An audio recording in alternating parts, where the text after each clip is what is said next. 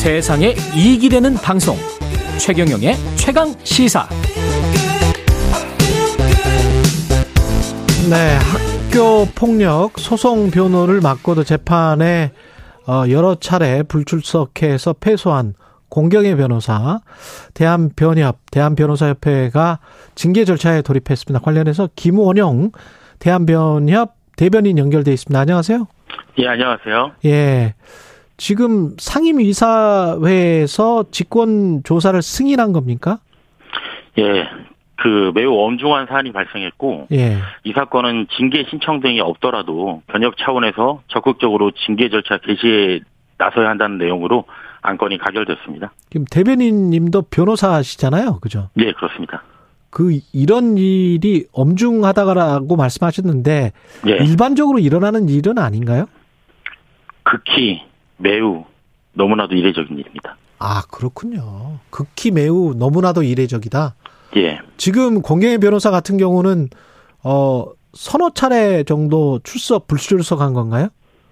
그 1, 그 1심 단계에서도 불출석 뭐 있었던 것으로 보이고 예. 2차 그 항소심에서는 세 차례 불출석한 것으로 파악됩니다. 세 차례 불출석해서 그래서 불출석해서 이제 더 이상 소를 진행할 의사가 없는 걸로 재판부가 판단하고 패소 판결을 내린 거죠. 이 불출석에서 그 부분에 대해서는 또 항소 그 취하 간조가 돼서 원심 판결이 유지가 된 것이고요. 예. 그다음에 1심에서 있었던 판단 중에 일부는 항소심에서 바뀌어서 음. 1심에서 5억 승소 부분이 항소심에서 전부 패소로 바뀌게 됐습니다. 근데 그 부분은 1심에서는 그 피고가 대응하지 않아서 그렇게 판결이 났던 것을 그 피고가 대응하면 항소심에서 결론이 바뀐 것입니다. 그러면 그 사건의 변호인 같은 경우는 피치 못할 상황이 돼서 내가 불출석했다라는 거를 그 의뢰인에게 알려줘야 될 의무 같은 거는 있죠 분명히. 그것이 이제 일반적으로 뭐 협조 의무, 성실 예. 의무 이런 내용인데요. 이런 예. 것들이 이행되지 않은 사안입니다. 아 그러면 나중에 그것도 이 의뢰인이 나중에 알았다는 거잖아요 피해자가. 어, 저희들도 이제 매우 엄중하게 인식하는 부분 중에 하나가 예. 자칫 뭐 설사 잘못이나 이런 것들이 있었더라도 바로 얘기하고 또 시정 절차로 나아가는 것이 중요한데 이 예. 사건은 그런 것들이 이행되지 않은 점입니다. 그렇군요. 이게 그러니까 업계 문제는 아니라는 거잖아요. 네, 그렇습니다. 예. 그럼 굉장히 일탈적인 사건이다. 그러면 예. 징계 수위는 어떻게 결정될까요? 징계 수위를 저희가 일단 음. 뭐 기존 징계권과 이권을 비교해서 말씀드리는 것은 적절하지 않을 것 같습니다. 예. 이 사건 특수성과 기타 재반 요소들을 고려해서 결정할 텐데 징계위원회가 사실상 그 독립적인 단체라서 저희가 징계를 미리 또 말씀드리기는 좀 징계 양경에 관해서 말씀드리기 좀 아, 애매합니다. 왜냐면은 예. 징계위원 자체도 뭐 판사분도 들어오시고 검사분도 들어오시고 예. 기타 비법조인 분들도 많이 들어오셔서 완전 독립적으로 운영되고 있기 때문입니다. 음. 근데 우리가 이제 위원회라는 게 구성이 될 때 그 구성이 뭐 예. 어떤 정부가 구성하는 위원회면 정부 친화적이다. 변협이 예. 구성하는 위원회면 변협 친화적이다. 이렇게 이제 의심할 수 있지 않습니까? 아, 그 부분에 대해서는 전혀 뭐 우려하지 않으셔도 되는데요. 예. 징계위원회가 9인으로 구성이 되는데 예. 법원 행정처장이 추천하는 판사와 기타 뭐 덕망 있는 사람 그리고 또 법무부 장관이 추천하는 검사 그리고 또 기타 경험과 덕망이 있는 분 그다음 비법조인으로 경험과, 경험과 덕망이 있는 분들이 다 들어가고 음. 또 상당히 독립적이라서 변협이 입김이 세다 뭐 이런 거는 아닌 것 같습니다. 조고님이 그런 질문을 해오셨어요. 비슷한 질문을 이해관계에 예. 어, 감수성이 강한 변호사님들이 과연 기대만큼 역할을 할까요? 이런 그러니까 야- 그 아무래도 같은 법조인들이 많을 텐데 예. 징계 수위가 좀 낮지 않을까? 그래서 뭐 징계 수위가 정직 이하일 것이다 이런 전망도 있긴 하더라고요.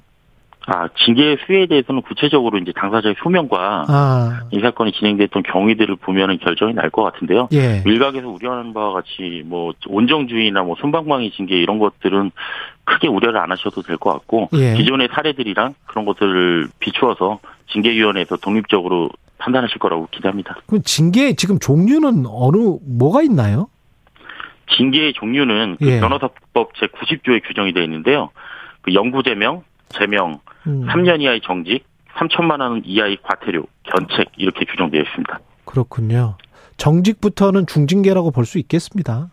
예, 그렇습니다. 예. 좀 제명 당하면 근데 영구 제명이 아니고 제명 당하면 몇그 년간 차이, 아, 5년 동안 변호사 활동을 할 수 없고요. 예. 이후 다시 심사를 거쳐서 심사를 통과한다면은 예. 재등록해서 활동할 수 있습니다. 그러면 이게 절차는 어떻게 되죠? 징계위가 열리고 그리고 예. 본인이 이제 또 가서 소명을 해야 될 거 아니에요? 예, 그렇습니다. 일단 직권 조사가 개시가 되었는데요. 예.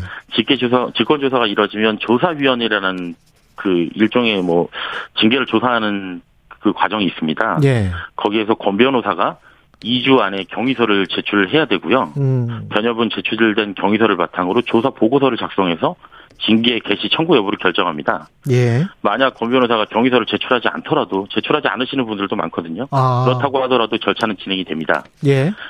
그래서 그게 진행되고 나면 다시 이제 징계위원회가 열려서 거기에서 징계 양정들을 정하고 이런 수순으로 가게 될 텐데 최종 결론은 아마 한 7, 8월 정도 되지 않을까 싶습니다. 최종 결론은 7, 8월. 그렇게 되면 7, 8월에 변협 홈페이지나 이런 데 공개를 합니까?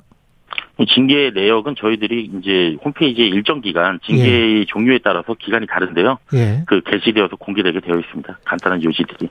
만약에 공경혜 변호사가 징계 처분에 불복을 하면 예. 공경혜 변호사는 어떤 어떻게 할 수 있는 거죠? 법무부에 갈 수 있는 겁니까? 예, 법무부에 징계위원회가 있습니다. 음. 일종의 뭐 재결 느낌으로 그 이의를 신청해서 그곳에서 다시 판단을 받아볼 수 있는 절차가 그 법에 규정되어 있습니다.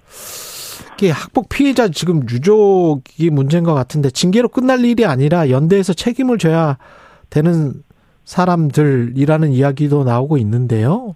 네. 어떻게 보세요? 그 피해자 유족들은 어떤 법적인 어떤 아 호소를 할 수가 있습니까?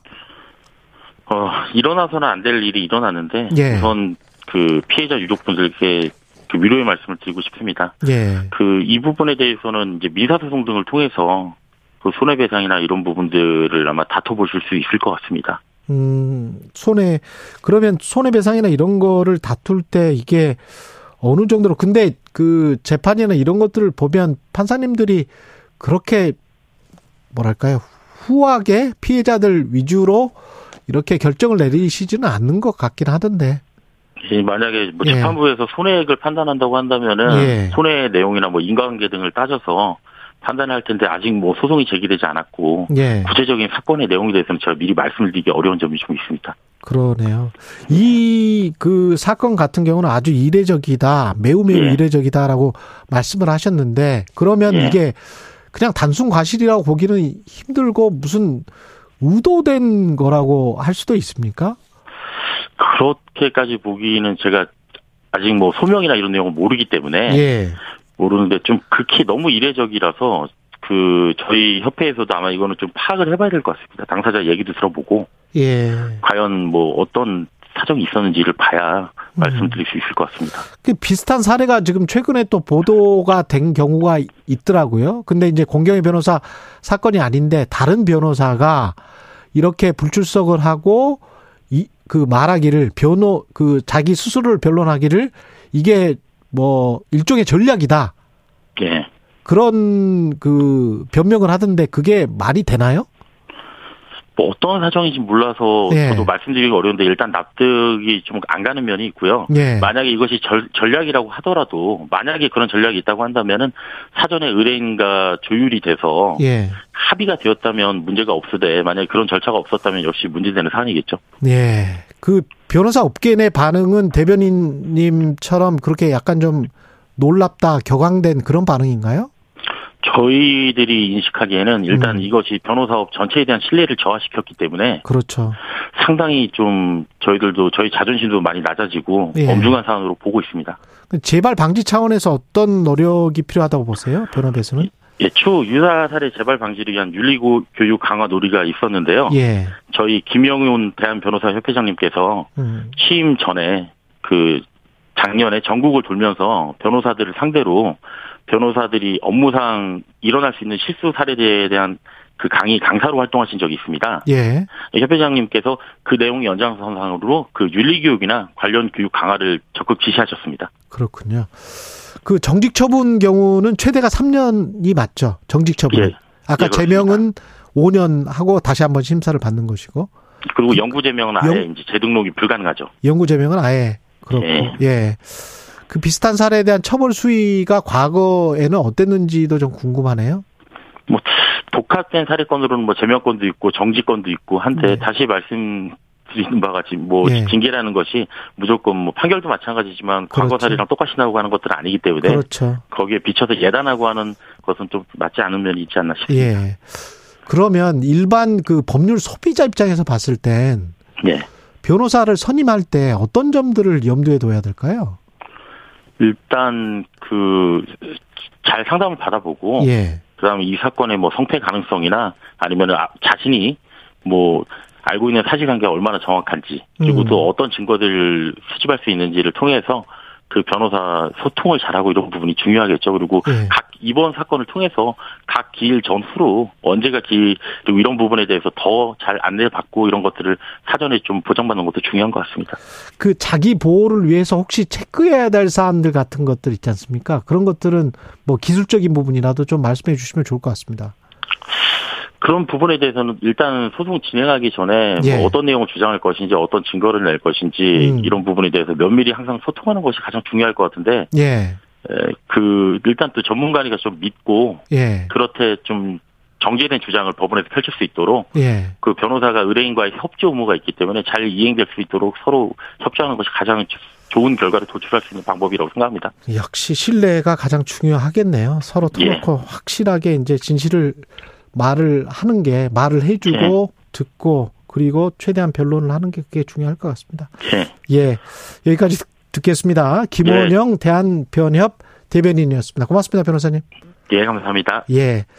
2569님, 최강 시사 응원합니다. 항상 출근길 차 안에서 듣는 프로인데요. 특히 다른 시사 프로 진행자와 다르게 해외 언론 보도 내용도 자주 전해 주셔서 우리만의 시각이 아니라 다양하게 생각하는 계기가 되는 것 같습니다. 이런 말씀 해 주셨고요.